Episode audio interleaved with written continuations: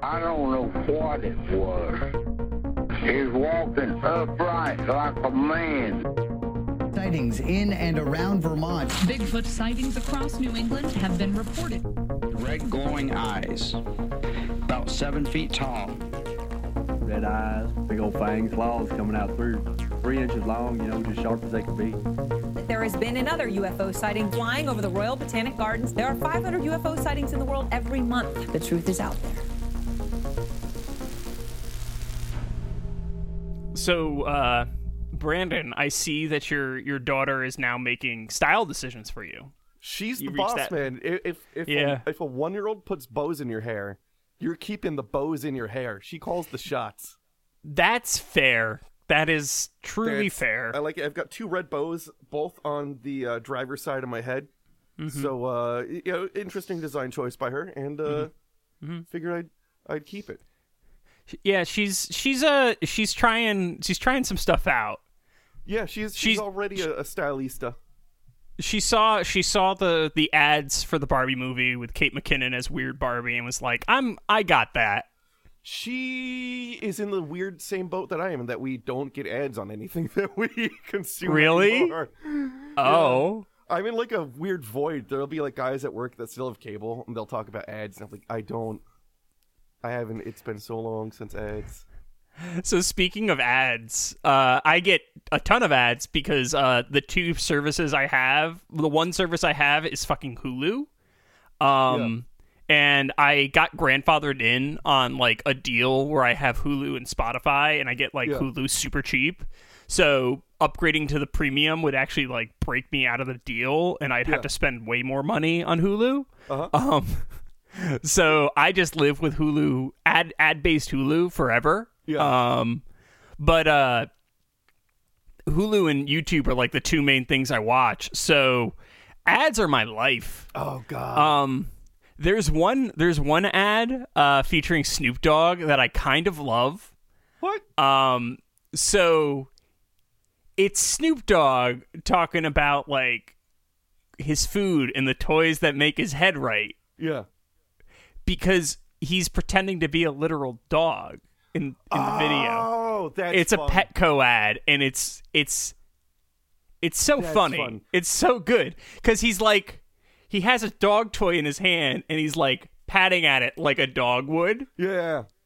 There's And- oh oh, oh it's oh God. It's a thing of beauty. It's so two things. The um. One, there's a fantastic vampire movie called Day Shift where Snoop's in it and he's a vampire hunter. Highly Oh, recommend it. it. It's such a good movie. And like, my, my daughter's old enough where she's going to be too soon. We can start really like doing holiday things with her. You know, one, they're a little too young to fully grasp and, and Mm-hmm. Yeah, yeah. but now yeah. she understands. She has words and sentences and shit. But Elf on a Shelf is kind of fucked up. But Yeah. is I- Snoop on a stoop, and I think we're gonna do Snoop on a stoop. I think I think so. Elf on a Shelf is dystopian. It is. as it, it's it's fucked up. Like as it stands, uh, there's a, a lot of there's a lot of things that are super maladaptive that people do around Christmas time in terms Yeah. of engendering trust with their children. Um, and Elf on the Shelf is probably, in my opinion, the worst of them. oh yeah. Uh, like it takes it takes psychological damage to a whole new level. Um, See, the thing about Snoop on a stoop versus Elf on a Shelf, or the way I would would play it, is that Mm-hmm. Snoop on a stoop is not a snitch. Oh no! Like- Snoop on a shoot. Snoop Snoop is not gonna fucking snitch on you for whatsoever. Listen, he's he, here's what he's supposed to do. Here's what he's really gonna do. He's not a snitch. He'll silently judge you. That's it. That's the extent. So it's up to you. What's what kind of a relationship do you want to have with Snoop? And, and that that's it. And and that just gets that just gets your daughter started on the whole like social anxiety thing real quick. It'll get her started real quick and probably start to confuse her because as we spoke, I just recalled that my shower curtain is Is Snoop is Snoop Snoop Dogg- Jesus. Snoop Jesus. It's that classic Yeah. picture of Jesus holding his hands up, but it's Snoop and he's Uh-huh. holding a blunt. Um, so she'll have a weird relationship with Snoop from day one. Yeah, well, she already has a weird relationship with Snoop. He's like, this man in my bathroom died for our sins. Yes, that that's kind of what Snoop Dogg means to her at this point. Um, oh God! Instead of like bread and wine, it's like Hennessy and Swisher sweets. oh, and one of in one of Snoop Dogg's apostles is Martha Stewart. this this is gonna be one of my new cults. Uh, he's not dead yet, but we'll still act like he is. He's he's already been reincarnated. The present Snoop is Mm-hmm. Well, he was. reincarnated Snoop. He was as Snoop Lion. Ah, true. Yeah, I think he's back to Oh, Snoop Dogg God. now, though. Yeah, he, he- I think he's just Snoop. I, well, he's either just Snoop or people like were like, "You're changing your name too much. We respect you, but we don't want to remember, so we'll just stick with Snoop." Um, It's like a Prince thing. yeah, yeah, it's it's it's, it's a Prince thing. It's then oh god, oh oh, have you played uh, uh Baldur's Gate three? No, I haven't. It's so good. I saw. I did see somebody have a fight with a, a squirrel in it, though. Um. so good. It, it's and- just actually five e. Yeah. That's it. Yeah, I can see that. I, I I haven't gotten it. I'll probably get it when it's on sale. There's Um, like saving rolls and stats. It's just five e, but like catered to you know, video game. It's it's it's five. It's kind of it's kind of the way I did five e for you guys because I did Yeah. kind of explicitly run five e like a video game. Yeah, well, that's what it feels like. It feels like Yeah. at the computer, except like there's less freedom for like you can do silly shit, but there's less. Mm-hmm. It's not actually people you're like bouncing stuff off of, but there's there's surprisingly more options for you to do things that you wouldn't expect a game would allow you to do. You can't sacrifice yourself and expose your expose your uh what was uh what was uh Din Wiesel's race uh Oh, Din Wiesel was a um uh tiefling, a- right? No, not a tiefling. The other one, the the celestial. Aasimar, Aasimar. Aasimar, yeah. Yeah, yeah. You can't you can't just you know take your take your Aasimar titties out and sacrifice yourself to be turned into a stone. So oh, a giant. there's nudity. Well, yeah, but like There's you're not going to be able to You you, you Well- turn yourself into stone to sacrifice yourself. Um, to to stop an island that happens to be Jurassic Park Island from coming to life as the Tarrasque. Oh yeah, yeah, and, and Yeah. purely because like Din Wiesel got to a point. Like I'll start playing a character until I like find the way. Eventually, you, you find out what the character actually is and the things your character would actually do, and I try not to. Mm-hmm. I don't drive. Try not to drive my character and just act mostly within wherever we ended up discovering what mm-hmm. the character was through play. And then there comes inevitably a certain point where like I I the writing's on the wall. I can tell my character's going to go too far, and, and and for me to like reel the character in narratively for the character doesn't make any sense. That's not. They'd be doing things that are wholly out of character for themselves, so they have to like find a way to sacrifice themselves that fits th- their oeuvre. Or in the case of like Plundar, just get like get hammered and like disappear into the woods. yeah, well, Plundar Plundar was getting uh really out of hand. Yeah, yeah, yeah, yeah, yeah, yeah. The whole yeah wishbone Yeah, thing. we're- don't have to go. We don't have to go into detail on that. But uh, I think my favorite thing. So speaking of our D and D campaigns, after Din Wiesel, uh, Din Wiesel never really died. Din Wiesel was petrified. So like, Din Wiesel always had the chance of coming back. Um, but uh, the character that you made immediately after that, the the like, what was it, a, a gnome assassin? Oh yeah, yeah, yeah, yeah. The gnome assassin. I'm I, I I'm doing a wood elf assassin that's gonna once Yeah. level three it's be trickster rogue. Yeah, because I, it was a gnome assassin who put like all my thing into like disguises and shit, and I like Yep. to role play as like I'm I'm with the party, I'm not with the party, and I become this innkeeper and and, uh with a Mm-hmm. good disguise, and you. Fucking and I did a voice. it's the only time I ever did a voice for a character. What was it, Scrumpty something It's or another? Scrumpy Yeah. did like had was an in, a key, innkeeper with like a coal, old timey coal miner voice from like a Hanna Yep. Barbera cartoon, Yep. and then we get teleported to another plane, and I'm stuck as Scrumpy, and fucking I can't be my other real character, but that also means that I'm stuck doing this voice, and then now every time I have to do campaign, I have to bring a bottle of water so I can do for my throat. It was really funny. Oh god, that was fun though. Well, well, the the reason so the the funny thing was I like basically what ended up happening there was uh, I was running out of ideas for a uh, a homebrewed campaign at that point. Yeah. because because also keep in mind that campaign started out as a Gravity Falls Twin Peaks inspired campaign where you were supposed to like do like encounter Yeah. weird shit like as a monster of the week type thing. I give you a lot of credit, by the way, because since that that that campaign, um, there's been interest from coworkers in like doing D and D. So it's like uh, again D and D. Like I already have all the books, so I started Uh-huh. flipping through and looking at what it actually takes to like DM a campaign, and I was like, this is a lot. it's a lot. It's a lot. it's a lot. You have to you have to be like a it, it DMing a campaign is a, definitely a special skill set. Like Oh yeah. it's not it's definitely not the same as being a player. And I think Um, from approaching it in the sense of a uh, um, a, a someone attempting to DM for the first time, I feel like it kind of is dog shit to do until you get used to it, where you can, to a certain extent, like uh, um uh wing. It's the wrong word, but be able to roll with No, individual wing player decisions. Wing it is 100% the correct word because I literally I literally wrote on one of the pages of like I was like writing up the prepping for a session and then I said fuck it wing it and I wrote it in all caps. Uh, I probably have the book somewhere that I, I think I have a picture of it uh, somewhere. So uh, it's it was one of those moments where I was just like, nah, fuck it.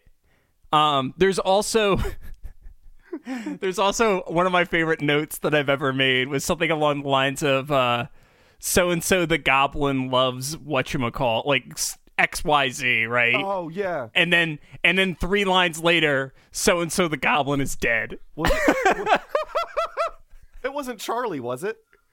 No, no, it was just, Charlie was a halfling. Oh yes, yeah. Oh god. Charlie was a halfling who had the rat equivalent of Sting. Oh yes, yes. Uh, Um, yeah. Oh, one of the first patches to Baldur's Gate, by the way, was to there was too much genitals, in the sense that like they would clip through things or like just they would just be out there when they weren't intended to be. What? Yeah. That's so. That's such a choice. Usually they replace the the model in between, like, like they they take the geometry and they don't. If if you have a game that has jennies, you don't show the genitals So- because like you don't render them because like that's a waste of resources. just so you know, like how Baldur's Gate starts is you hit play, and Mm-hmm. then the first menu that comes up is, "Do you want genitals? Yes or no?" That's fair. So I'm assuming that th- this means that in the genitals screen you clicked yes and just got too much. Just too much. Where yeah, like it wasn't intended by the developer. Genital options by race. Baldur's 3 patch stops genitals I wasn't lying. from poking out of your armor. That's a shame. yeah. Oh no, my hogs. Uh, uh, uh, uh, the patch notes tell us that Githyanki penises C and D would clip through some G- Githyanki clothing, a very embarrassing wa- wa- wardrobe malfunction. And for some reason, one specific to B- Baldur 3's class and race combo, the male gnome sorcerer was missing its underwear.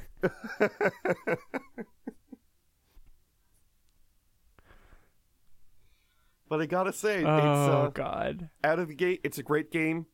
It fucking works, and you get the game, and then you just have the game. They're not like, "Hey, you want to give us two dollars for this helmet or fucking a battle pass or whatever." It's just like, here it is. It works. Oh, man. Got a lot of uh, gnome uh, side boob last night. Yeah. Just aggressive shadow druid side boob.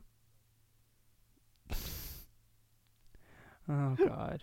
You can choose between a penis or a vagina, as well as pubic hair options, according to Dubro- Dubrovini- Dub- Dubrovina. The decision to add this option didn't stem from the inclusion of sex scenes in the romance subplots, but rather because the team decided to make underwear a piece of equipment you would obtain throughout the game, customize and wear. She explained that the underwear is an extension of the character. Customization is a form of in-universe ex- expression. The question arose, what happens when you take it off? She said, at first we were like, you know, maybe nothing's going to happen.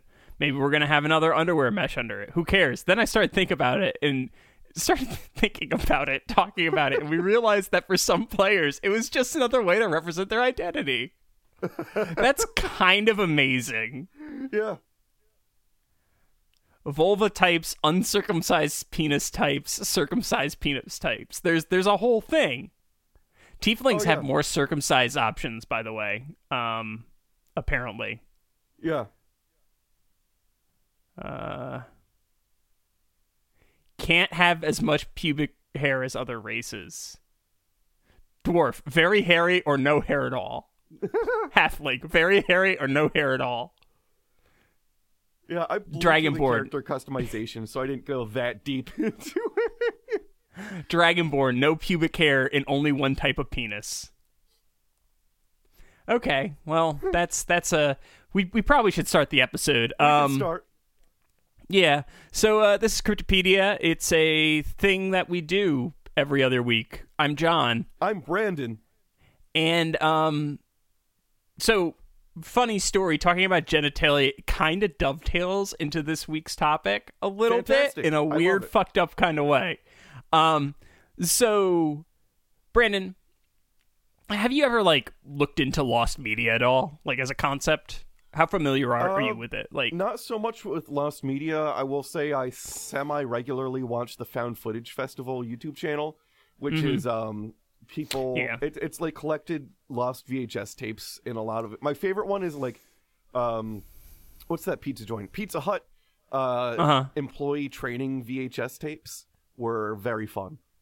Okay, so it's you, you're you're familiar with kind of like the found footage type. That's more found footage than it is lost media because Yeah. you're operating from a different like from the perspective of how the thing is discovered. You're ap- actually approaching it from the opposite direction, as in nobody knew that this thing necessarily existed, and then this was found, um, as opposed to people think that this thing existed and then they found it. Gotcha. Um, so videos about lost media are kind of like some of my favorite types of videos to have as like background Yeah. noise, right? Uh, no. oh, are we, is it time to wrap up? Yeah, it's time to wrap up. We're done. I yawned. It's over. Um, so despite being familiar with the, much of the subject matter this week, uh, I was introduced to a new concept in a post by uh, Truth is Fiction YT on the R Cryptozoology subreddit. So I was browsing our cryptozoology looking for like potentially interesting topics, and then I kind of like saw this post where this person posted like, "What is cryptid lost media? You Yeah. know, what is cryptid lost media? What isn't cryptid lost media? Blah blah blah blah blah." Right? And I was like, "Huh, this is kind of interesting. This might be worth a." Uh, this may be worth like going through just because like there's probably some interesting stuff in here um, or at the very least there's probably some interesting stories in here Yeah. not so much not so much the stuff as being like actually interesting but the stories surrounding it being interesting because like Uh-huh. a lot of them are like there's a video that supposedly exists and that's it And that's it. um so uh I mean that's kind of the thing with with lost media in general. It's not about the actual thing, it's about the hunt for it more than anything. Like it's great that the thing is found, but really like the interesting part is the the act of finding it, right? yeah. So um this this thing, this Like cryptid a, lost like media a me, thing geocache. kind of except different it's I, I get into I get into the, the the nuances of lost media in a second here. Okay. Um, so one of the examples they gave was the Tombstone Thunderbird photo we discussed in the uh, the good old days of 2019. Uh huh. Um, which we're pro- we're gonna talk about a lot again today. uh, uh, I this this episode didn't start off as a uh, redo like a re a redo of that episode, but it kind of became a redo of episode 20 of this podcast. So Gotcha. um but yeah, it it this kind of struck me as a thing where it could be like a font of like uh teleological weirdness. Yeah. Um where you know you're you're just looking like the the the look the the hunt for the things is weird in its own right. Um so kind of getting into like what lost media is and this is kind of an this is my definition that's more or less adapted from the Lost Media Wiki. Uh-huh. Um, Lost media is a categorical descriptor for media shrouded in some kind of mystery. Uh, a little bit tautologi- ta- tautological in the definition there. Um, typically, this manifests as a hunt for hard to find or lost media, as the wiki says. Um, things like, and these are all real things that we know happened. Uh, the live stream of the Las Vegas Super Smash Brothers wrestling match. it was people it was in fact people in we- wrestling costume like mascot costumes wrestling uh, there are pictures of it we know that they existed. We know a live stream existed. The live stream was never saved. Um, so it's lost media. Um, Gotcha. additionally like the the master recordings of the moon, moon landing lost Uh-huh. right? We we we lost those years ago. All we have are uh, recordings of those those masters effectively.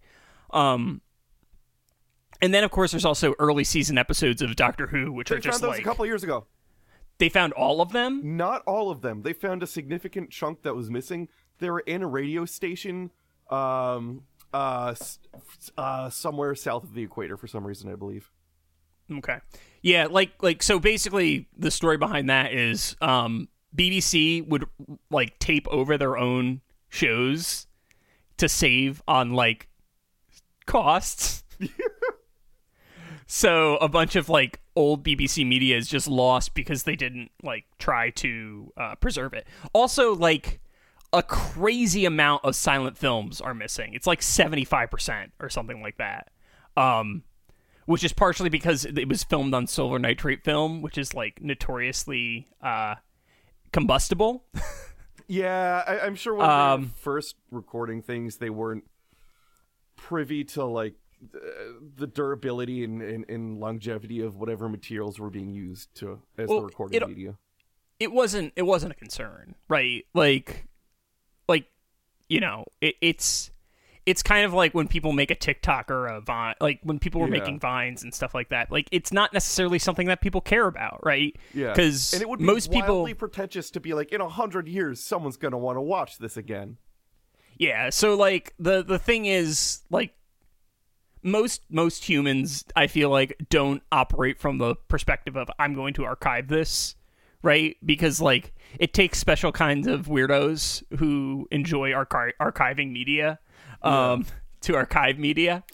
Uh, so I just want to take a second though to say that we know all of these examples existed, right? That's an important feature of these these pieces of media. We know at some point these were recorded. We know that they existed.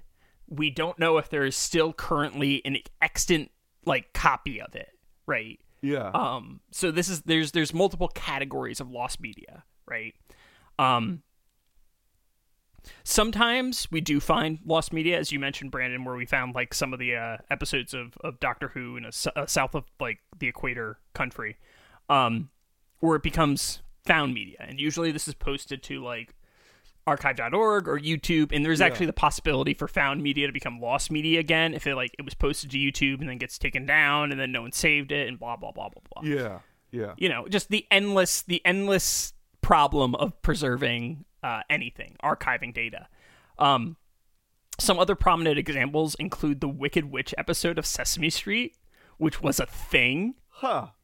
They had the Wicked Witch of the West show up on an episode of, of Sesame Street, Weird. and it scared the shit out of kids. That's fair. and they uh, they ended up, um, I think they ended up like pulling it from circulation, and it was found like a couple years back. Huh. Um, the Snyder cut of uh, the Justice League would be considered found media because it was eventually released.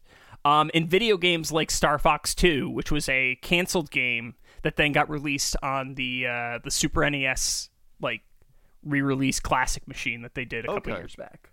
So there's a bunch of there's a bunch of stuff that like comes back and that Yeah, that becomes like the ET media. video game. Well, no, the ET video game was never lost. The cartridges were lost. They were destroyed. yes. yeah.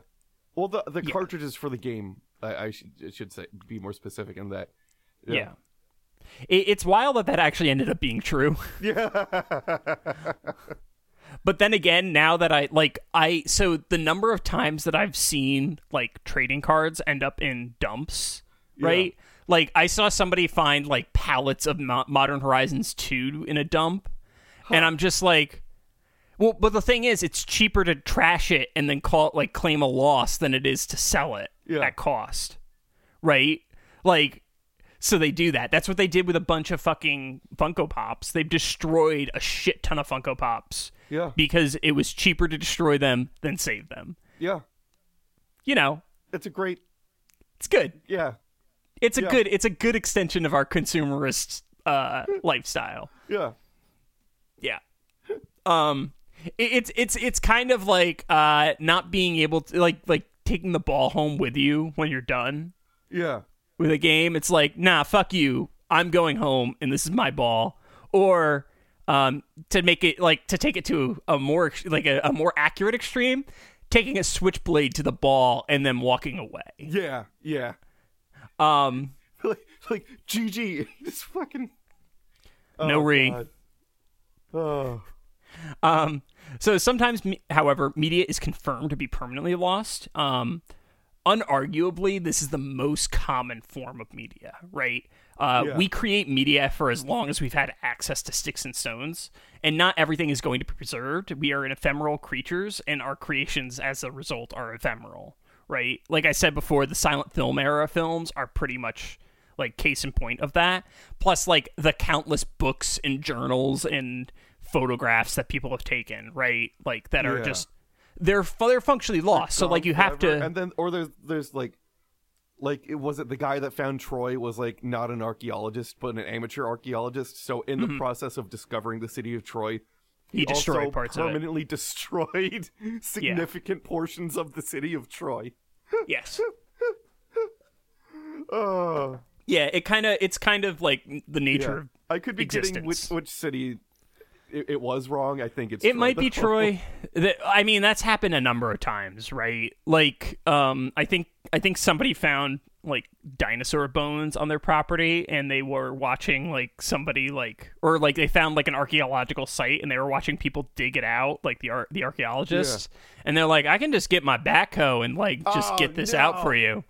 Man, Um, these guys are using hand tools. That's gonna take forever.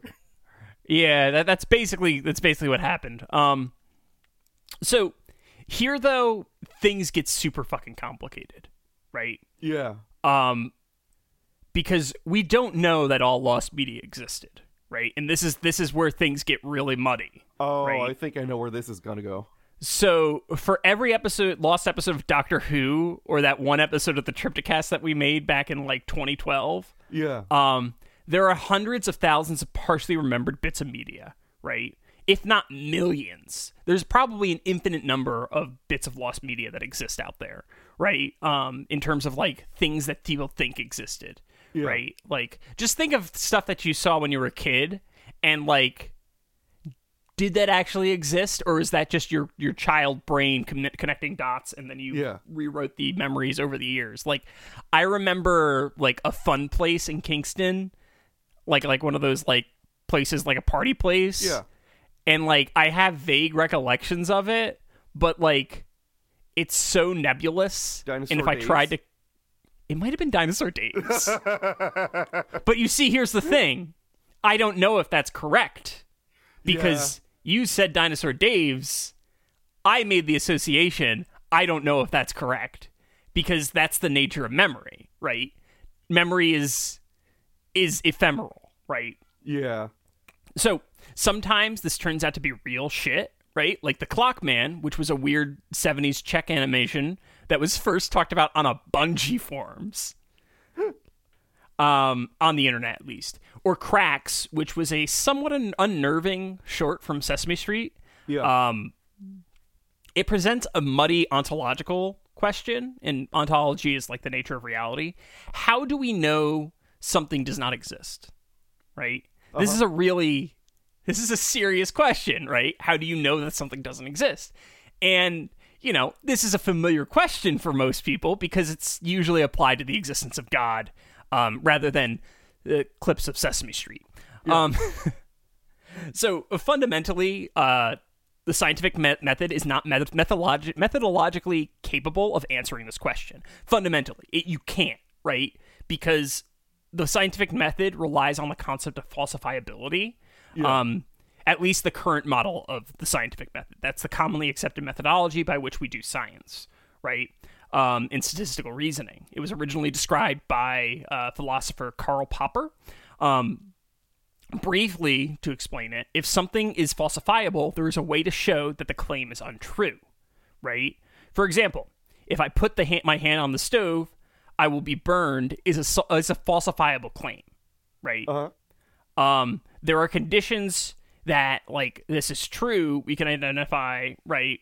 But there's also conditions where it's like, well, you know, you know, the stove's on, off on this case, so I didn't get Yeah. burned. But the second I turn the stove on, the conditions have changed, and like we know that that that logical statement is invalid, right? Yeah. Because we can we can invalidate that statement, right?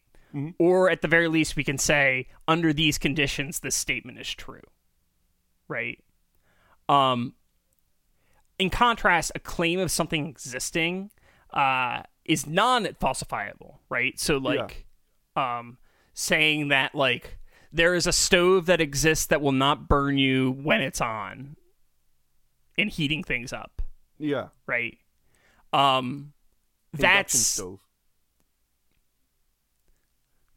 Ooh, Mister, I talk about induction stoves, but but like if you didn't have an example of that, right, Yeah. and you just said that that existed, um, that's non-falsifiable, right? You can't say that like, or rather, you can't say something doesn't exist. I should say, Yeah.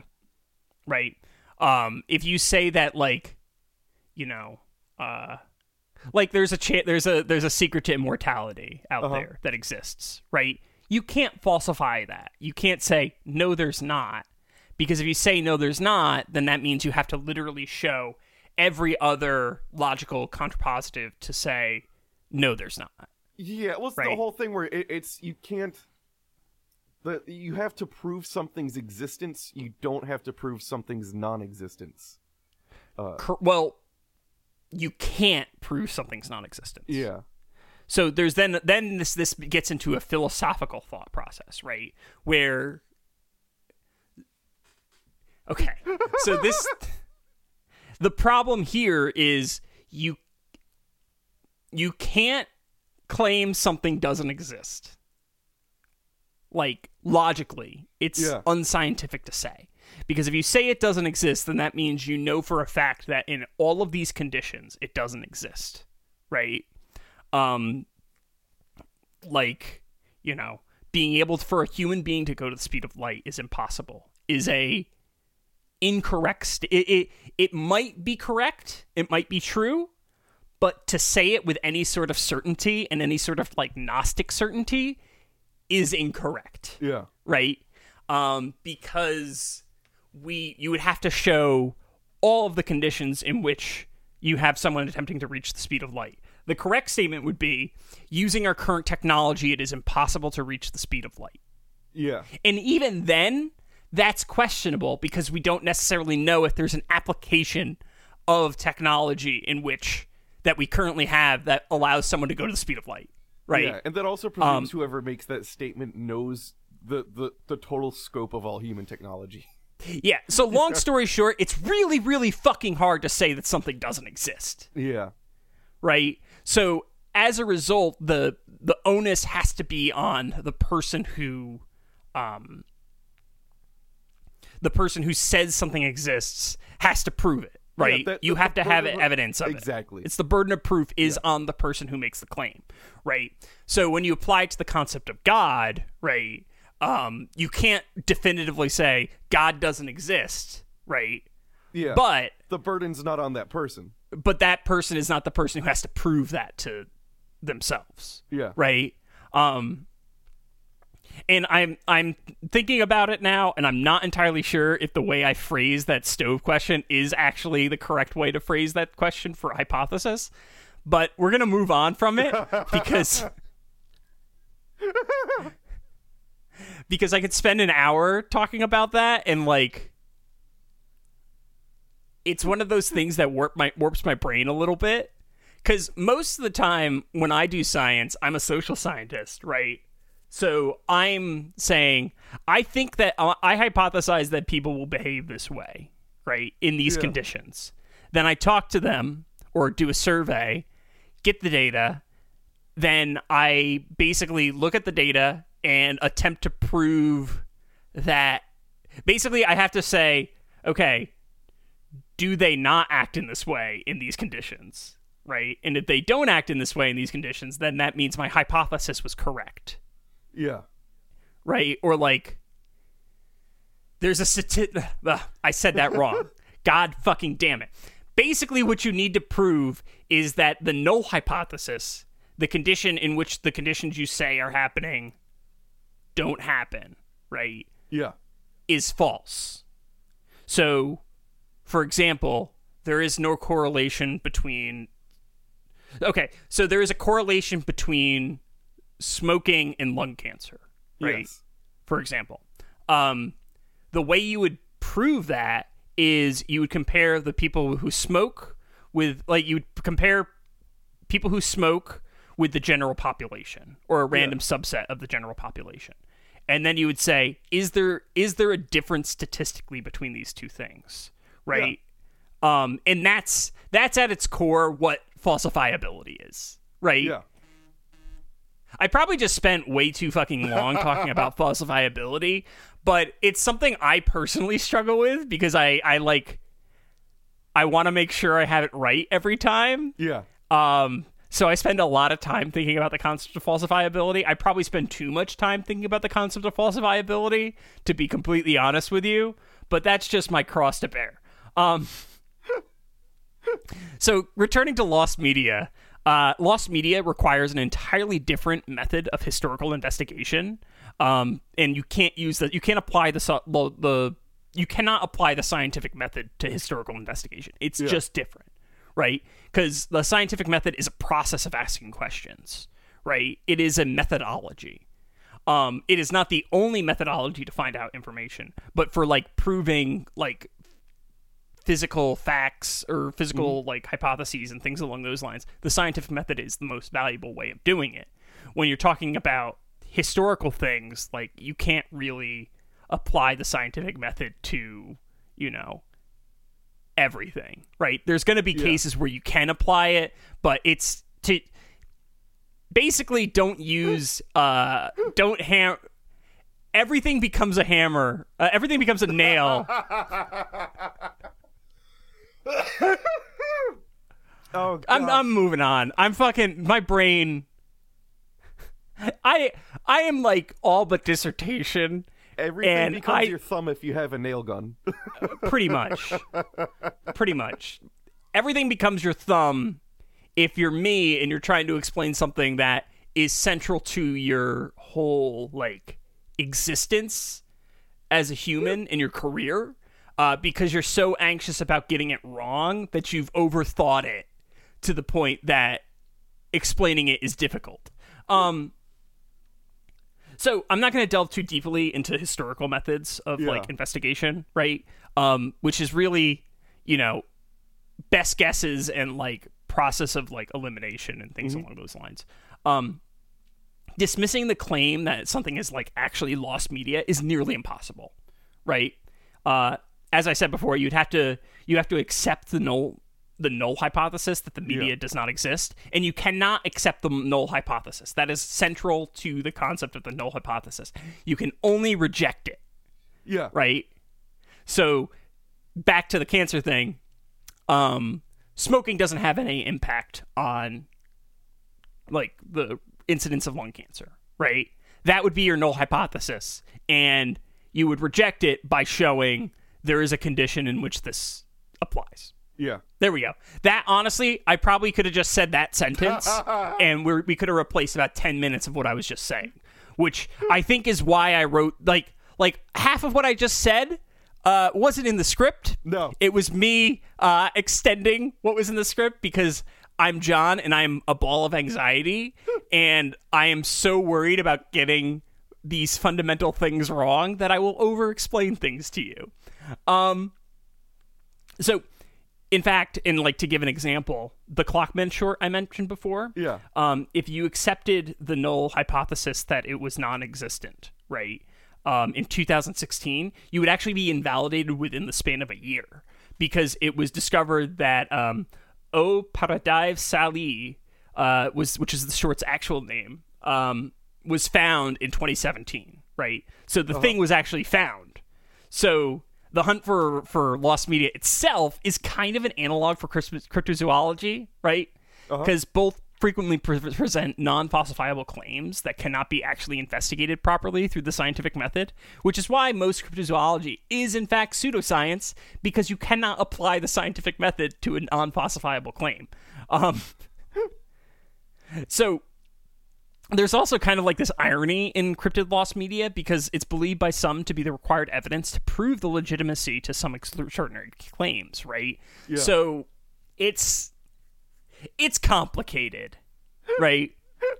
And now, now that I've spent now that I've spent uh 25 minutes talking about what that. lost media is and why it's complicated and it's hard to say that lost media doesn't necessarily like that lost media doesn't exist um which really I could have just said it's not possible to know that lost media doesn't I love that there's like an alternate reality to John somewhere recording the same episode. In the first 40 minutes, is he goes, "Let's talk about cryptid uh, cryptid lost media.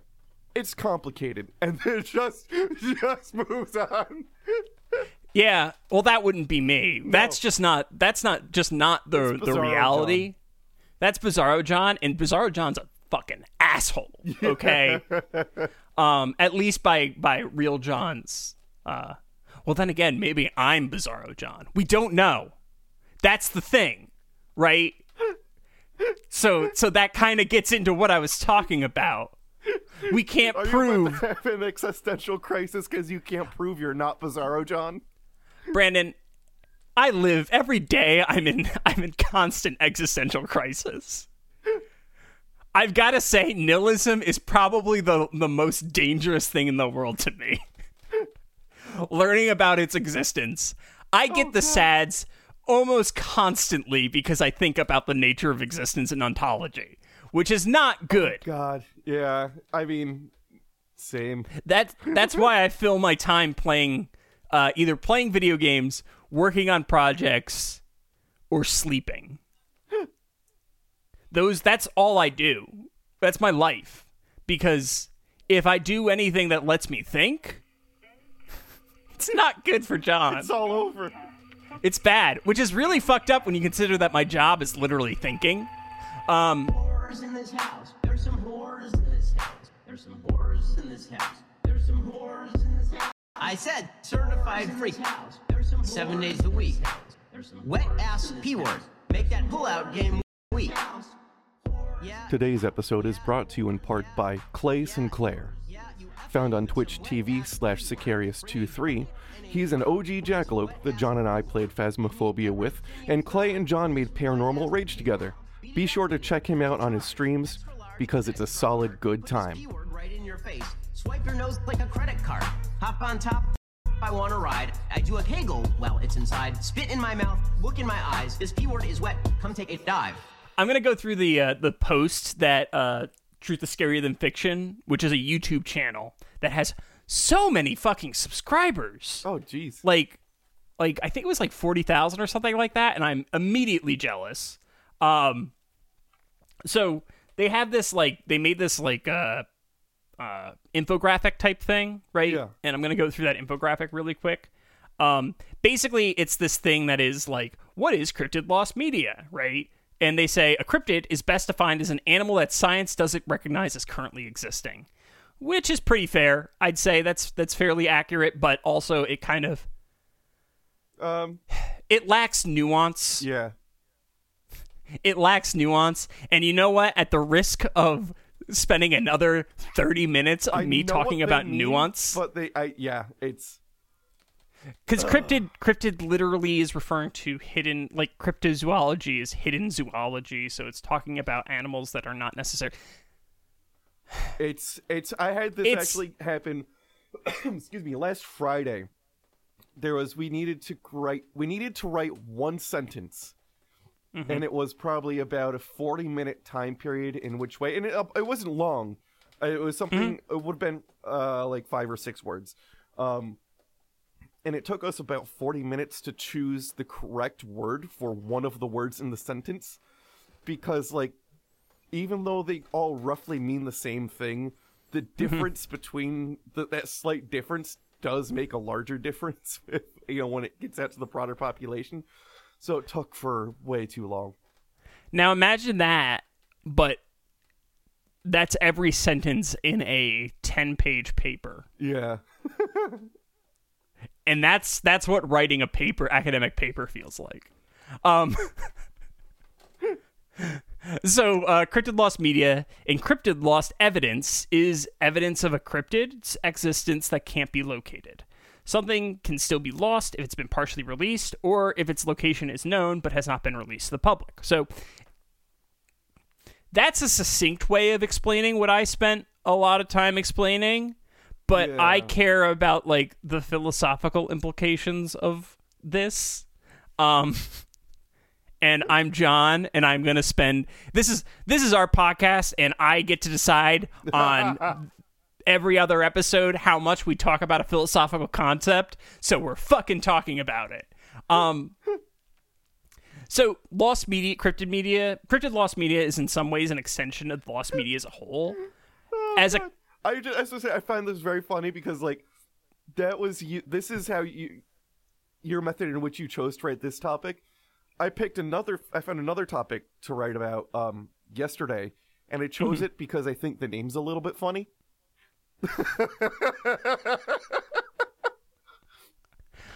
I hate that I chose this topic literally because, huh, that makes me think things. I want to work through those things. And then I finish working through those things. And I'm like, huh, I still feel like I haven't sufficiently worked through those things. um, so cryptid, cryptid lost media is like a, cla- a subclassifier for lost media, sort of. Um, I'm going to get into it in a second uh, because uh, truth is scarier than fiction makes some some classify classification claims that are inaccurate for lost media, but we'll get to that in a second. Um, as the name implies, lost media refers to artifacts that convey information or sti- artistic experiences, right? Because it's talking about media. Media is is the pluralized form of medium. Medium is something in which a human impose human or like thinking creature imposes some form of artistic expression or will onto, which then can be ingested by other people. Um, and even then, it can also just be information, right? It doesn't have to necessarily be an artistic expression. It can literally be a, photo- a photograph of an event that happened, right? So and even within that there can be there can be there is a degree of art artistry that's involved as well but that's another rabbit hole that i'm not going to go down and i'm going to stop myself before i start talking about the concept of art um so amusingly to me at least uh, the progenitor of the cryptid lost media concept and i'm pretty sure that truth is scarier than fiction is the first person to talk about this right um like 90% sure. I'm sure someone's probably mentioned it before, but he's the first person to make like an infographic about it. Or she. I actually don't know their gender. Um so sorry. Uh they, there. They, Uh whatever.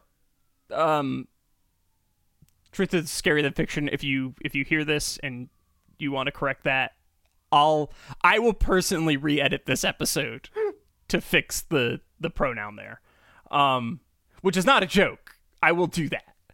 Uh, so, um, within their their definition, they include lost specimens in their categorization, right? okay. So, um, at its core, uh, is which which lost specimens, Brandon, are not medium. No. they're not media. They're, they're not they're by that's been acted definition upon. Yeah, right. they're by definition not media. Yeah. Media kind of has to be an artifact or or created by a uh sentient being or a being that has some intent behind what they're doing. Um Yeah, like a photograph or an anatomical drawing of a specimen that would be media. would be media. The specimen itself is not. Correct. Um, at its core, cryptid lost media is an inherent inherently credulous classifier because it operates from the assumption that these pieces of media are genuinely lost and not hoaxes or misremembering. Because at its core, lost media itself is a pretty credulous uh like classifier because people are like like there's something called I think Hitogaga Hitogata um which is like this uh PSA in Japan that has two white like flashing figures on it Yeah. that supposed supposedly is a, a PSA about like people getting hit at railroad crossings and you know um that people claim exists Uh huh.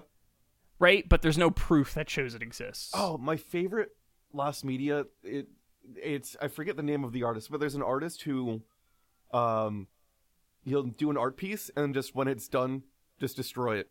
Like no one gets to have it. He just does it and then destroys it.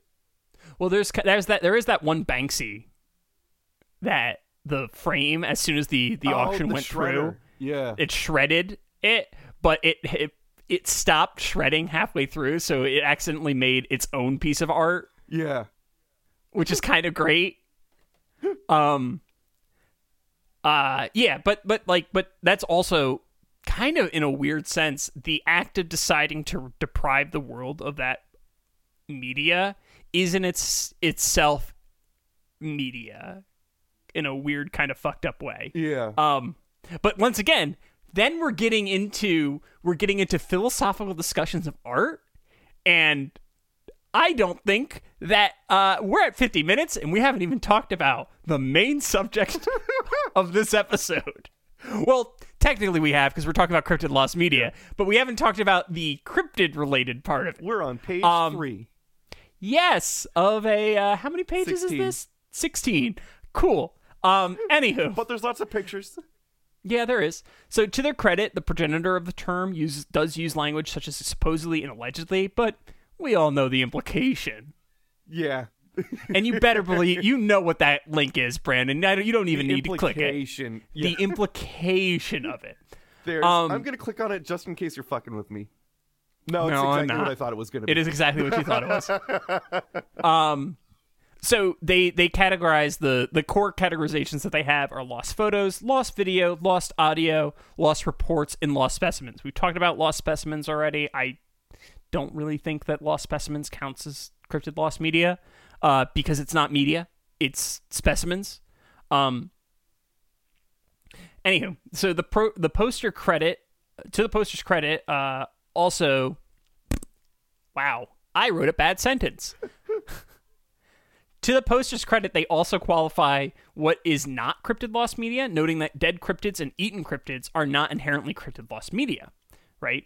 Um, and when I was reading this, I realized, and this is like uh, four pages into this, uh, or writing this, which is probably like hour six of me writing this this episode.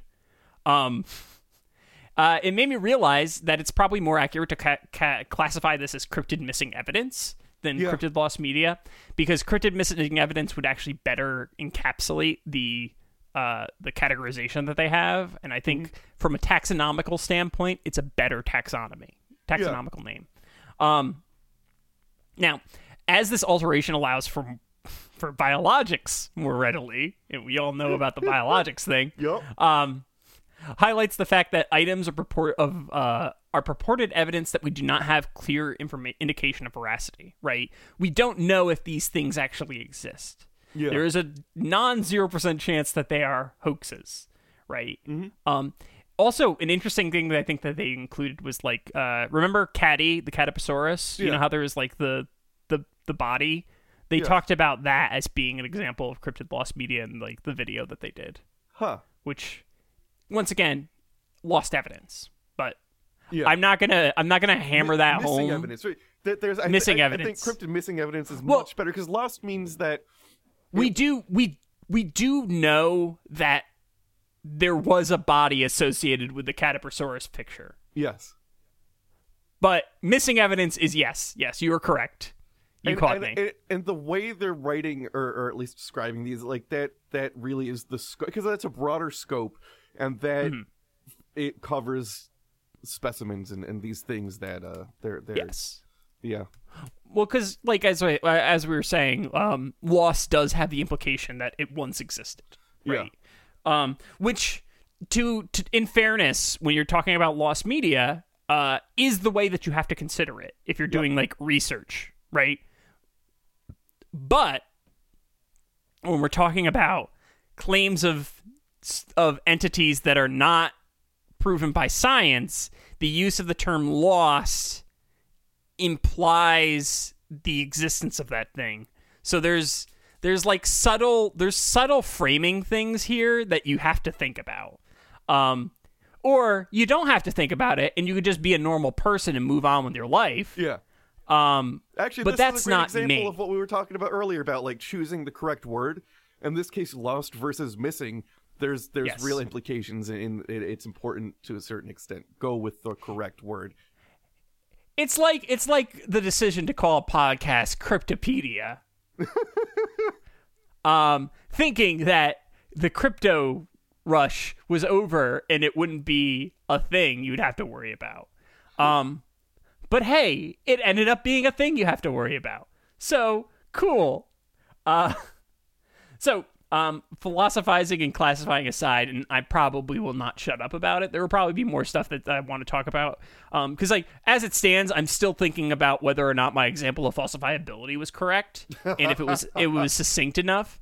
Um, which I hate because there's this part of me that's like, I want to go back and redo that because I'm not confident that that was actually accurate. You want to start Um, from the top? Yeah, a bit of a, a bit of me kind of wants to restart this whole episode at an hour uh, in, and you know, given the fact that we started early because you know you had to start early, but whatever. Um, so I'm gonna start. And I was intentionally in, this was an, initially intended to be a grab bag episode. Yeah. Um, and I was going to start with my favorite supposedly missing pieces of cryptid media, Uh huh. uh, which is the Tombstone Thunderbird. Uh, I talked about this in episode 20, and um, we're going to talk about it in its entirety again uh, because I realize that I left out some pretty interesting things around it. Should, I, Um, should I just drop episode twenty in right here? You could, but then then you'd you'd be missing data actually. Oh, okay. Um, so, um, as I mentioned earlier, we covered this in a previous episode of the podcast, but it's literally been four years, which I hate. Um, since we talked about this, so let's take a minute to go through the story. Um, the Thunderbird is a large avian-like cryptid of varying sizes and descriptions, which is important uh, because in one version of the story, it's the size of a 747. Uh, In other versions of the stories, it is not. Um, generally, people will assign the moniker of Thunderbird to any number of supposed sightings of large birds, right? Um, I, I I try to pin down a hard definition of the modern Thunderbird, but I don't think it's super consistent beyond like, oh man, that bird is too big. yeah. Um, but like, also people consistently fuck up with aerial identification of sizes because they don't have proper reference points, which I think we also talk about in the Thunderbird episode at length. Um, it's hard to do size like scaling when you have frames of reference Yeah. right? Um, anywho, uh, more importantly, uh, Thunderbirds are a recurring motif in Native American traditions, uh, frequently representing agents of change. Um, but we do talk about that in far more depth in episode 22 of this podcast, so I'm not going to go over it again because it's not relevant to this particular instance. Because in this particular instance, the use of the term Thunderbird is not applying it to the Native American version of it, in my opinion.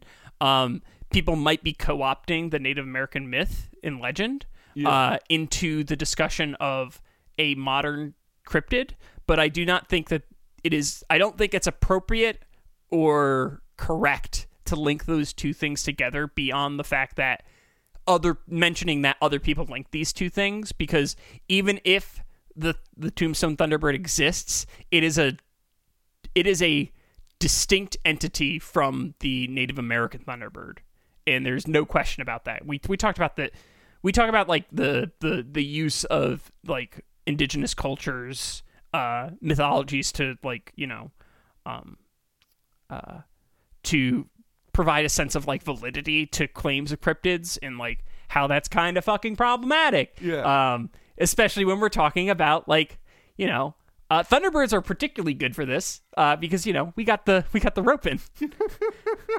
um, which hey, funny thing about that, uh, Thunderbirds have also been co- co-opted by young Earth creationists who assume they are not in fact birds, but surviving pterodons that look nothing like we would have expected pterodons to look like. Um, which is a topic I've yelled about at length on episode 16 of this podcast, uh, where we cover the rope-in, the appropriation, manipulation of indigenous people by nemesis of the pod, uh, Jonathan Whitcomb, who does actually feature in this story slightly, not like in a meaningful way though. Um, so, returning to Tombstone, this particular iteration of Thunderbird did not begin as a Thunderbird story. Uh, in fact, in its initial publication, Saturday, April 26, 1890 edition of uh, the Tombstone Epitaph, uh, the article describes the creature as a winged monster resembling a huge alligator with an extremely elongated tail and an immense, uh, an immen- immense pair of wings. So it's not mentioned as a thunderbird, right? It's not described as a thunderbird. It's not described by any existing historical definition of the thunderbird based on uh, various traditions, right? Yeah. Moreover, after being killed by some dudes, it was measured to be 92 feet in length, with wingtips spanning 160 feet, with a description that's closer to a 90s conception of Quetzalcoatlus than it is a bird. Um, that being said, we do know that the the Tombstone Epitaph article is real, right? We have exa- we have an example of that that that particular. We have that media. We have it. Yeah. Um, here enters the lost media portion of the story, however.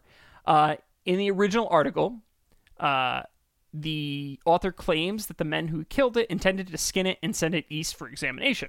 Here, if we use Truth is Fiction YT's initial taxonomy of cryptid lost media, we have it a potential lost media in uh, heavy quotes because, once again, it's a specimen, not media. Yep. Um, but interestingly, this is not the thing that people care about um, in this story. Because, like, that to me seems like a bigger deal than what we're about to talk about. Um, because that's like a physical specimen, right? Yeah. And, like, conceivably, if they sent, like, bone samples and things along those lines, you could do, you know, you could do stuff with that. Yeah. There's things you could do with that, right? Um, interestingly, as I mentioned, most people uh, care about the supposed photo that exists of this this cryptid, right?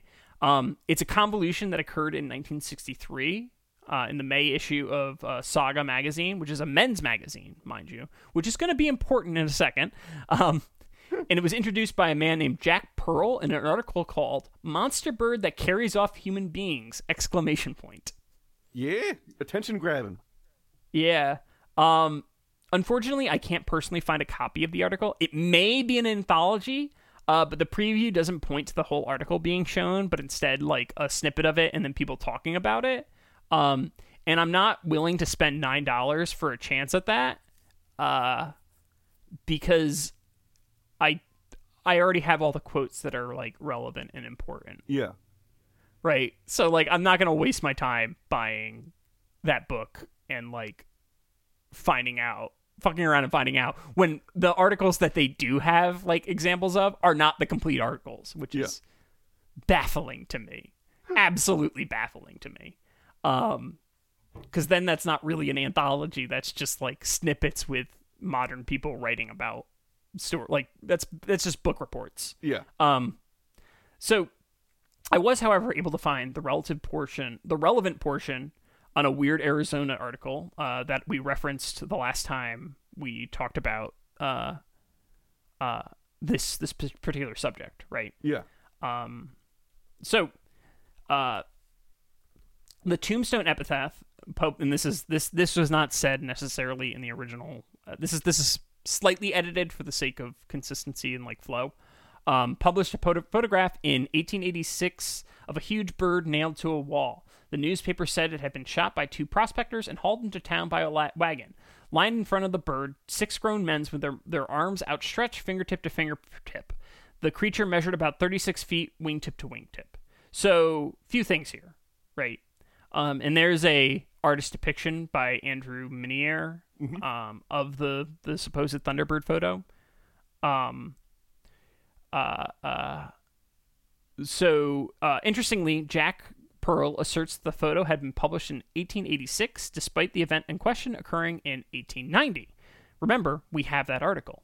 Um, the alleged wingspan is about four and a half times smaller than the wingspan in the actual article as well. Um, that being said, in publishing this claim, Jack Pearl spawned a lost media search in the cryptid community that continues to this day. As I mentioned years ago, I too have a recollection of seeing some version of this alleged photo back in the aughts, although it is likely me just misremembering one of the many, many reproductions of it, which um, is in the show notes for uh, the the episode like 20 version of this this subject. Um, I kept it out of this one because hey, there's got to be something different between the two of them. Um, now here here's the importance of the concept of falsifiability uh, comes into play, right? Uh-huh. Um, as it stands, we can't prove that the photo does not exist by the very nature of the question. However, odds are it's probably not real given the context and the lack of evidence in form of both the skin and the photo, right? Yeah. Um, this is there's there's a lot of stuff that's missing that in theory should have existed, right? That does not necessarily mean that it doesn't exist, but it does mean that it's less likely that it exists. Um, now, uh, this has not stopped, however, people from latching onto the story because let's face it, giant birds are cool as fuck, Hell yeah. right? Like, like let's just be real. Yeah. Big birds, cool as fuck. Big bird, cool as fuck. Hell That yeah. motherfucker's got a pet elephant. Um. Yes, he does. Uh, it's easy imagine. It's also very easy to imagine a giant eagle rather than other cryptids, right? Like, it's just easy to do. It's it's it's a very low hanging fruit in terms of like conceptualization and like capturing the imagination. You don't have to imagine some weird three legged monster like if it was the En- Enfield horror. You don't have to imagine that there's like some plesiosaur that's in a lake, right? Yeah. You've never seen a plesiosaur in real life. You've just seen photos of it. Or a lake. I mean, some would say yeah. lakes don't fucking exist. They don't actually. Uh, they're all just big ponds. That's it. Uh-huh. Uh They there there's no actual lakes in the world. They're just ponds. Um, Hang on. man. No, you keep If going. anyone Now lives that near- just made me want to go down a rabbit hole. You keep going. If anyone if anyone lives near the Great Lakes, they're gonna be so mad at me. um. So, in fact, Brandon, there exists a similar event that was published in May 31st in the 1901 edition of the Fred- Frederick City, Maryland paper, The Citizen. All in the water story, within a pond is within the photic zone, whereas that's not true for lakes. So there is actually a hard definition that differentiates lakes versus ponds. ah, I mean, and that it's that in lakes, um, the the sunlight doesn't necessarily wholly reach the bottom. but but then that means that there are things that I would consider ponds that are are lakes by that definition. Just a really deep pond. Yeah, like if you have like a really deep pond, then that's a lake. because they don't give a hard line for like uh total like surface area. So would would a would a pond that has like a cave in it would that count as a lake? Because there there would be parts of it that weren't in the photic. Interesting. I think that might be a lake, and then it'd just be like general like how locals call it would just be what it ends up getting called. But I think they would Uh, fall into lake. I think I think we might be be lawyering the definition of uh of lake a little bit too much. Oh, and and a body of water less than uh one half acre Is a pond. is a pond. Yeah. So if it's greater than a half acre, and um it's deep enough where where not all sunlight passes through the water, then you got yourself a lake. Huh. So conceivably, you could make it a lake pretty easily. Like, like half acre. Digging out a half acre is a lot, but like it's doable. Yeah. Like you could rent a backhoe and and make your own lake based on that, and then you could like be like lakeside property. just, just the weird lake guy. yeah. Make an Airbnb post. beautiful lakeside property, and it's just like a ditch. um. okay, so getting back to the story, um, there was a similar ex- event that, it, that was published in May 31st in the 1901 edition of the Frederick City, Maryland paper, The Citizen. In the story, one Edward Zimmerman, Zimmerman shot and killed a monster bald eagle with a wingspan of about seven feet that was nailed to the side of a barn. Now, this is a far, far cry from the Tombstone Thunderbird's 160 feet or Pearl's uh, iteration of 36 feet. It could evoke very similar imagery, right? Yeah. And it's within reason that a reader might have seen the photo, um, seen a photo along those lines, right? Um, and this is this is the specific article. Uh, last Tuesday afternoon, the 28th, um, Mr. Edward Zimmerman of Pleasant Hill shot and killed a monster bald eagle in the vicinity of Figas Mills, which measured, which measured within half an inch of seven feet from tip to tip. The bird has frequently been seen in the vicinity before, but was first seen by Reverend Father John Gaffney of Frederick, who happened to be. Is that a Q?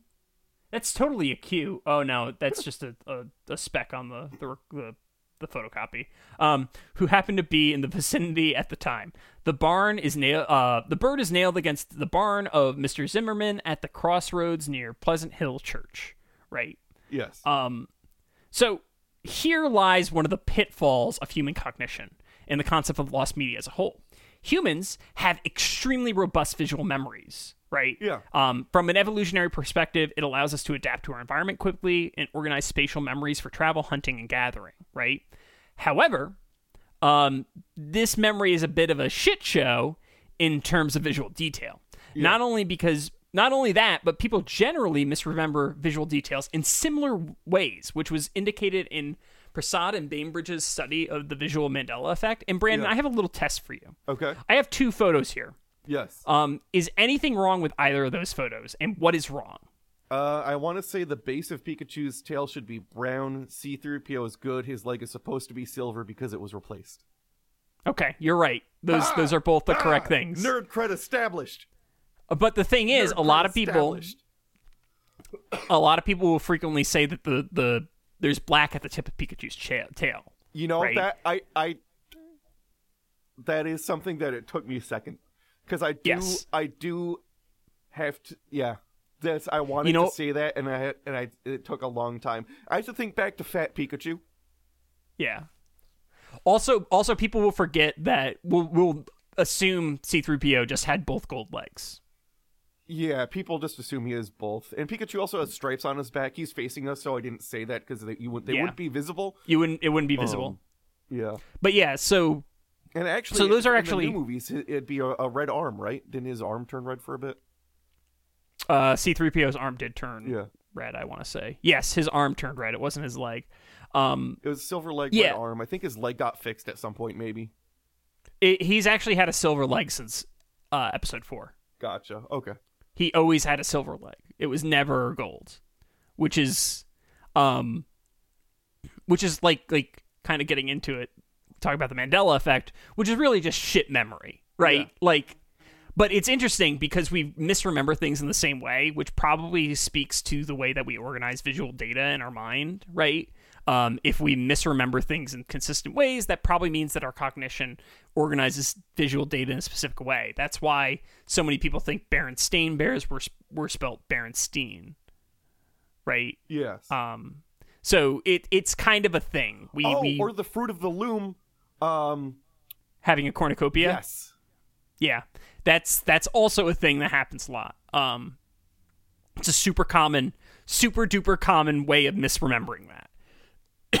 it turns out when we misremember things, we misremember things consistently. Like also the VW logo. Yeah. Brandon, does the VW logo have a gap between the V and the W? Oh. Think about it. My gut wants to say yes. It does because I saw one yesterday. Okay. But a lot of people will say no. Yeah. Yeah. Yeah. it's it's it's it's a thing. It's very easy for like it's easy to misremember these things, and people bizarrely rem- misremember them the same way. I wouldn't say it's actually now that I say it, it's not bizarre that they remem- misremember them in the same It's- different ways or the same way because it's just human cognition. It's human Right. cognition, and they're like, minor, insignificant details that it makes it easier for your brain to process a memory if it just loses little bits Mm-hmm. and keeps the the you know the the the, the key important portions. Yeah, it's now we're not going to get into a cognition rabbit hole now too. We've already gone down too many philosophical and our academic rabbit holes, so we're not going to do that. But um it stands to reason that at least some lost media, especially cryptid lost media, could be misinterpretations of visual data, right? Maybe Yeah. someone saw a picture of an eagle pinned to a barn and then read Jack Pearl's story, and our brains naturally connect those two pieces of data to make new falsified information, right? Because independently, both of those things are data. They do not have actual context. Um, and then the act of adding, like visualizing it, adds the context to it. Um, I also will say, if the photo, so we're, so basically, um, what ends up happening is uh, people generally believe they saw something, but have uh, simply confused two separate memories. Personally, I think Jack Pearl ho- hoaxed the Thunderbird story, Yeah. drawing on existing stories to make a more salacious article to fill out one of the issues of Saga, and a magazine which he was a managing editor of. Um. Now, also keep in mind, uh, if he really wanted, so he he has a claim that this thing happened and there was a photo of it. If he really wanted to like make the article like really good, he would have included the fucking picture of the photo, Yes, absolutely. right? And if he was an uh, if he was a journalist worth his salt, he wouldn't have reported on the photo without knowing about the photo. But then again, this is a men's magazine. It's not about journalism. If he was a, a, a journalist worth his salt, he'd be writing for Teen Vogue. I hate I hate the world.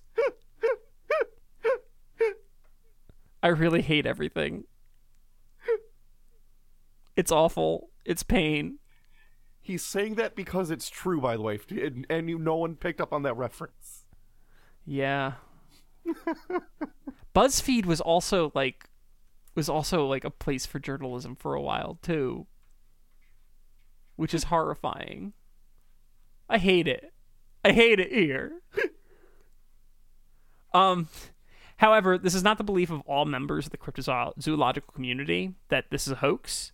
Um now, there's several theories for this, right? Uh, there's the in quotes skeptical version of events. Uh-huh. Um, editor of Strange. wow, that was bad. Um, editor of Strange Magazine, Mark Chorvinsky, posits an alternate explanation behind hoax for the origin of the Thunderbird photo. While I'm not fully convinced he believes this hypothesis, he suggests that Jack Pearl's original source may have been one H.M. Cranmer, a supposed witness of the Thunderbird who had submitted a letter to Fate in September 1963. In the letter, Cranmer mentions multiple sightings of Thunderbirds. He also adds the lore of the Tombstone Thunderbird, like he adds to it. Yeah. Sometime about the year 1900, two prospectors shot and carried into Tombstone, Arizona, on a burro one of these birds. When nailed against the wall of the, tombs- uh, of the Tombstone epitaph, its wingspan measured 36 feet. A picture showed six men with outstretched arms touching, um, standing under the bird. Later, a group of actors dressed as profe- uh, professors were photographed under the bird, with one of them saying, Shucks, there's no such bird, never was, and never will be. Huh. So, um, Chorvinsky suggests that Pearl may have seen this letter before in its publication in Fate and used it as a source for his own article. Personally, I'm not convinced, as a September publication of a magazine could have absolutely affected an article posted in a men's magazine in May. Could it abs- absolutely be have been affected by a men's magazine published in May, right? Yeah. Like that's that's a decent chunk of time for someone to write a letter to the editor and have seen and read an article, right? Um, so I don't necessarily know if that's I don't know if causally this makes a whole lot of sense.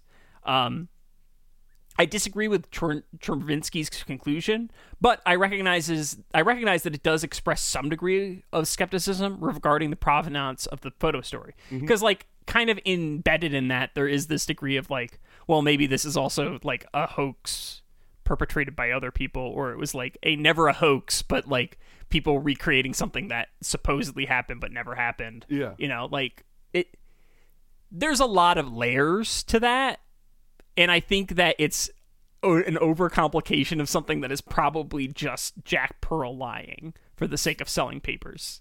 Fair.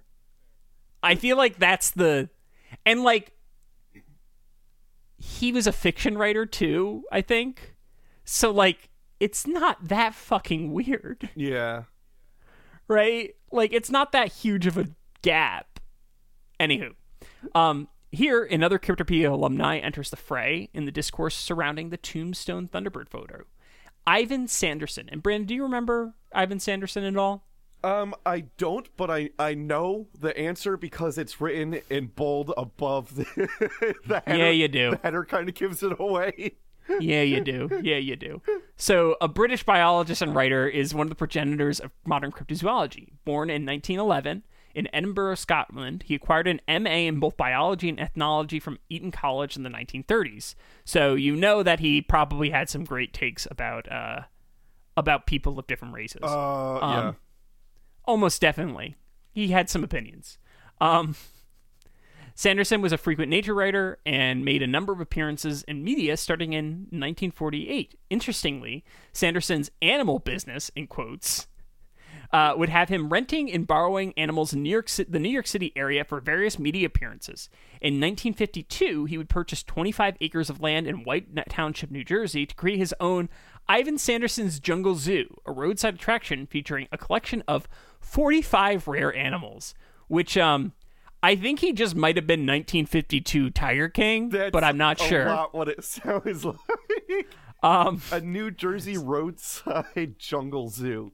He might just be he might just be 1950s Tiger King. Yeah. Um, the zoo would be destroyed in 1955 by New New Jersey's natural enemy, the hurricane. Speaking of hurricanes, uh, last night there was a really bad thunderstorm in our area. yeah. Um, and I was driving back from Jersey, Oh God. and uh, I drove through like the Newburgh area, and the roads were starting to become washed out as I was driving, and it was scary. Oh yeah. Tornado watch, bro. Was it a tornado watch? Yeah. Uh, that would I don't, I don't it. know if it was like through the specific path you would have taken, but yeah. I, I hate the fact that I didn't get a warning.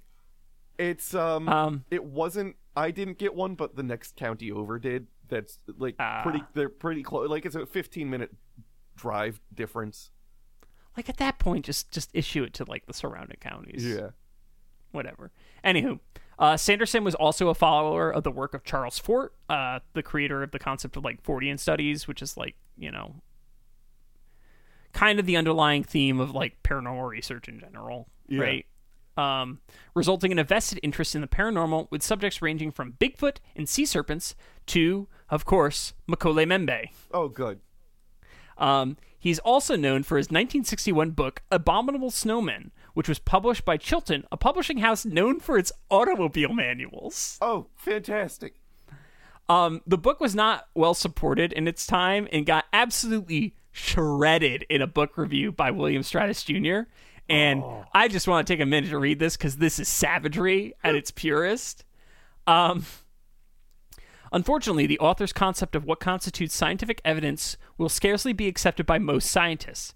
His standards are unbelievably low. Indeed, his entire argument is based upon two types of evidence, namely footprints and reports, many of which are obviously of questionable reliability. It would be foolish and quite unscientific, unscientific to state categorically that the creatures are of the sort described in the book can simply not exist. But the burden of proof rests not on as Sanderson obviously believes, the shoulders of those who ex- who do not accept the current evidence of their existence. It rests upon the shoulders of those who affirm their existence, which is something we've talked about at length. Um, and if it weren't bad enough, Sanderson also backed an obvious hoax in Clearwater, Florida. Uh, to quote an article by Benjamin Radford, Ivan Sanderson was badly foo- fooled by his tracks he confidently proclaimed would be impossible to fake. Oh, good. In 1948, and for a decade afterwards, th- giant toad, three-toed footprints were found along the beach in Clearwater, Florida.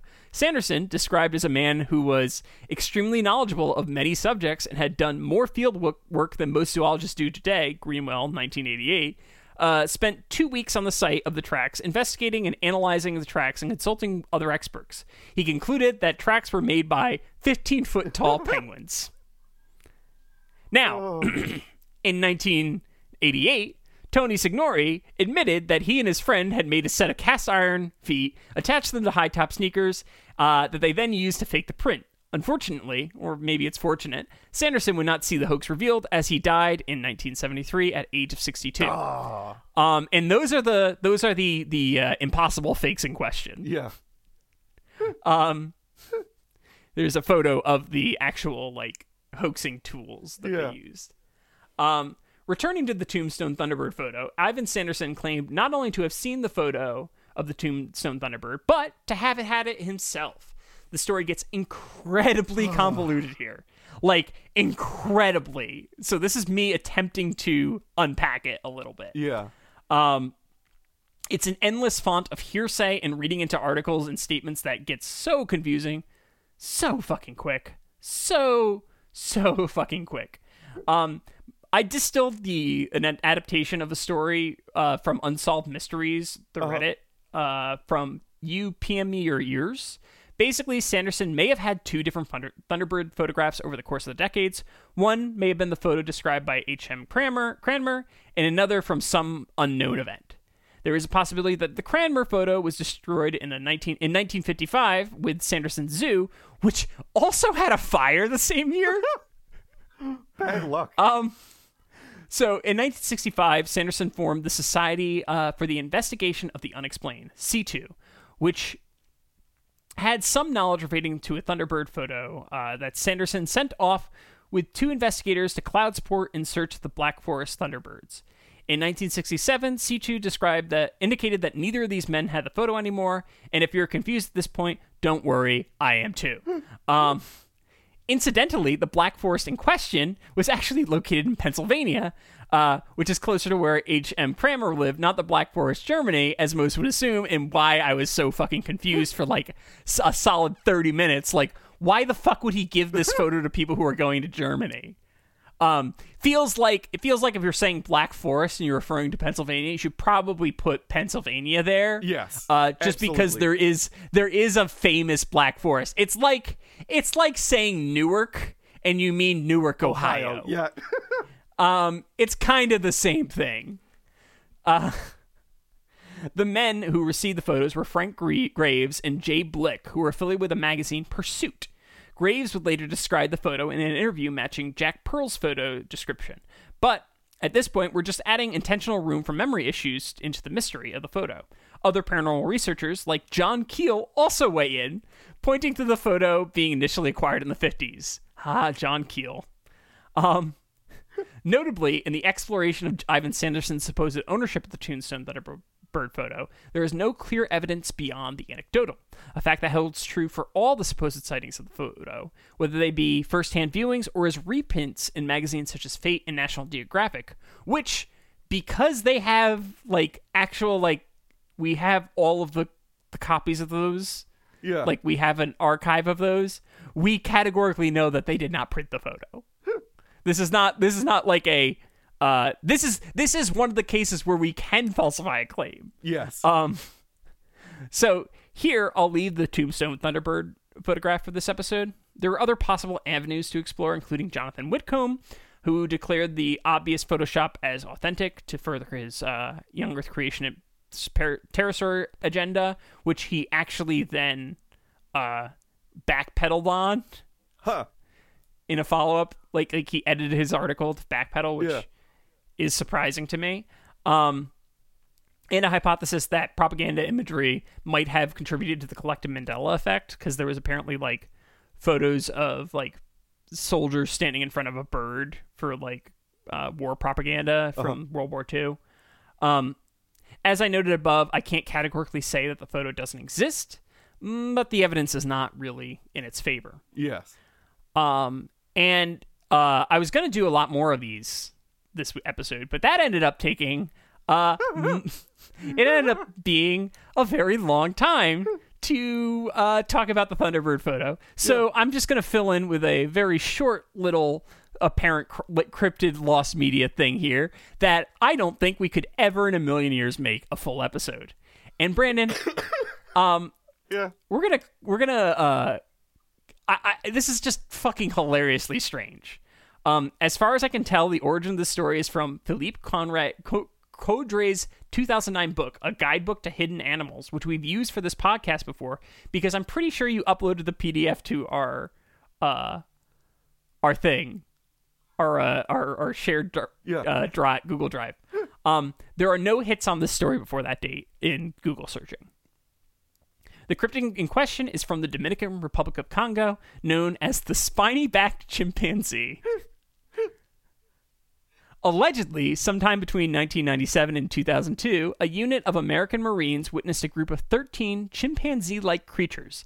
These creatures were said to have moved upright bipedally, which is strange for chimps. Usually they're not actually walking around bipedally. They're typically on all fours. They can walk bipedally for short stints, but like that's not usually how it goes. Um, and they stood between uh, 1.35 and 1.5 meters tall. They had a uniform gray coat and most conspicuously had rows of uh, sharp porcupine like spines covering their back. Hell yeah. Uh, allegedly, these spines would stand on end when the creature was excited. The animals worked in groups and were said to have been seen killing another animal. Huh. Uh, the lost media in this story uh, is an alleged classified three minute long tape of the creatures. Uh, the content of this tape is not described by Philip Coudray beyond the presence of the aforementioned tape. And while I won't go into too much depth, because that's pretty much all of the depth um, of this uh, this Sonic the Hedgehog chimpanzee, um, Gotta go fast. it's rem- it's remarkably convenient that this chili uh, he really is. That was the actually the animal that they were fighting was it just a chili dog. Um, it's remarkably convenient that this evidence, the evidence supporting this claim, is inaccessible to the general public and hidden behind uh, military like classification because Yeah. supposedly it shows evidence. It shows like marine activity in the Congo, Eh. which I'm pretty sure it's the American Marines. And like, what the fuck are you guys doing in the Congo? Um, in the first place, I don't know. No Whatever. Probably. I mean, anytime we're in the global south, we're not really doing good things historically. Like, let's be real. Uh, America does not have a good history with the global south anywhere. No. No. No. I defy you to show me one example of us doing something good in the global south. I wouldn't even say good. I would just say non atrocity. Yeah. um. So, in the credulous eyes of uh, the cryptozoological com- community, uh, this likely false tape has. Wow, I really just dropped the ball on on sentence structure here because I wrote this likely false tape has been enters into the annals of cryptid lost media. Yeah. he said annals. Um, there may have been, in fact, been footage that resembles this. However, we will never know how accurate to the description of the events they actually were. Right? Like we we don't know. It's it's it's probably fake. it's just funny. That's all. Um, but that's everything that I got for this week. Um, uh, yeah, I I might do more about cryptid lost media. I'm not sure. Uh, this just ended up becoming me redoing the the Thunderbird episode, um, and then talking about philos- philosophy for a bit. Yeah. It So, yeah. fun. There we go. Uh, if you enjoyed the podcast, our website is cryptopediacast.com, Instagram, cryptopediacast. I'm not going to mention. Uh, we're at cryptopediacast on the other thing of the platform that has no name. Um, our email is cryptopediacast at gmail.com and us at cryptopediacast.com. Mm. Ugh, my sinus has been killing me lately. Yeah. Uh, we have a we have a Patreon, um, and I'd like to thank our jackalopes: Marty Von Party, Bird Schneider, Lenwood Sharp, Matthew Smith, Bushcraft Kelso, and Will Smith. Is that right? Did I update that? Th- this is I, I copy and pasted this one from the New York Holy Stone, so this is accurate as of at least two You weeks cop ago. you you re-added this one in. Yeah, You you just yeah. added this. Yeah, Okay. I just added this. Yeah. Okay. Good. So that's accurate as of as of two weeks ago. So we're gonna assume that's right. If we're wrong, well, I guess Brandon's gonna give you a a, a commercial. Yeah. Um, if you enjoyed the podcast, be sure to rate, review, subscribe. If you have any monster requests or stories, be sure to send them in. Um, we have a merch store now. Uh, it's etsy.com slash uh, shop slash oh, you forgot Cryptopedia Clay merch. Sinclair. Wait. I re-added one below. Oh. Wow. Scroll down. You- read the second one. you- read the bottom one. Yeah, you totally forgot Clay Sinclair. No, no, Holy shit. Scroll down. Scroll down. There's two of them. No, no, you forgot Clay Sinclair. I forgot Clay Sinclair. We all forgot him. we didn't forget Clay Sinclair. Because as for being a jackalope, at this time I did, if you're a jackalope and you want, I do commercials for jackalopes. Like the one that you heard earlier that uh, I put in. Oh wait. Now I'm super confused, Brandon, because like now there's different stuff. I, I'm opening up the Patreon. Do your plugs. I'm making sure that we meant we actually thanked everyone. Yeah. Um, oh, and the jackalope, so I'll make you a commercial uh, uh, to put it in an episode. So if you'd like one, hit me up. Um, uh, we also have a, a merch store, etsy.com slash shop slash cryptopedia. Merch and jackalopes get 20% off all of those things as well. You can find me on Instagram at donkey underscore hands. My website is boyerb.com. My email is brandon at cryptopediacast.com. And I'm on that other social media thing as well. Okay, so looking at the list, this Yes. is the definitive list. Will Smith, Yes. Bushcraft Kelso, Yes. Lenwood Sharp, Hell yeah. Bird Schneider, Uh huh. Marty Von Party, Yes. and Clay Sinclair. Aha. There we go. So that is who that is who the current that is the current jackalopes. Okay. So if you want to follow me, I'm on Instagram at Mew2057. My that must which must- not be named is at JF Dunham. My website is johndunhamgames.com and my email is john at. Our art was done by Tom Hill. You could find him on Instagram at Thomas Michael Hill. His website is greatergloryco.com. His email is tommikehill at gmail.com. And his other website is tommikehill.com. Oh yeah, I should probably add that. Um, anywho, that's been a Cryptopedia. I I hope you're not completely turned off by this episode. Uh, and me talking about uh falsifiability for 20 minutes. Anywho, I'm John, I'm Brandon. and things are gonna get weird.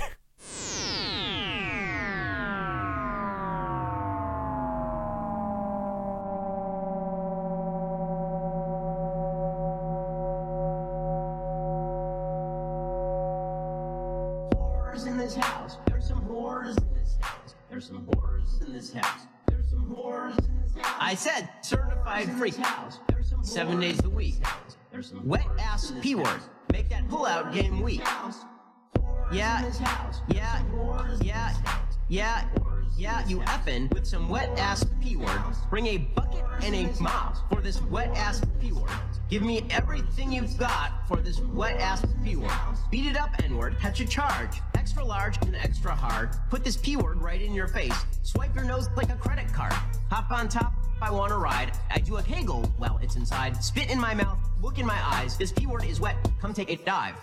It continues uh, along these lines, uh, and it gets significantly, significantly more vulgar, like a, a lot more vulgar.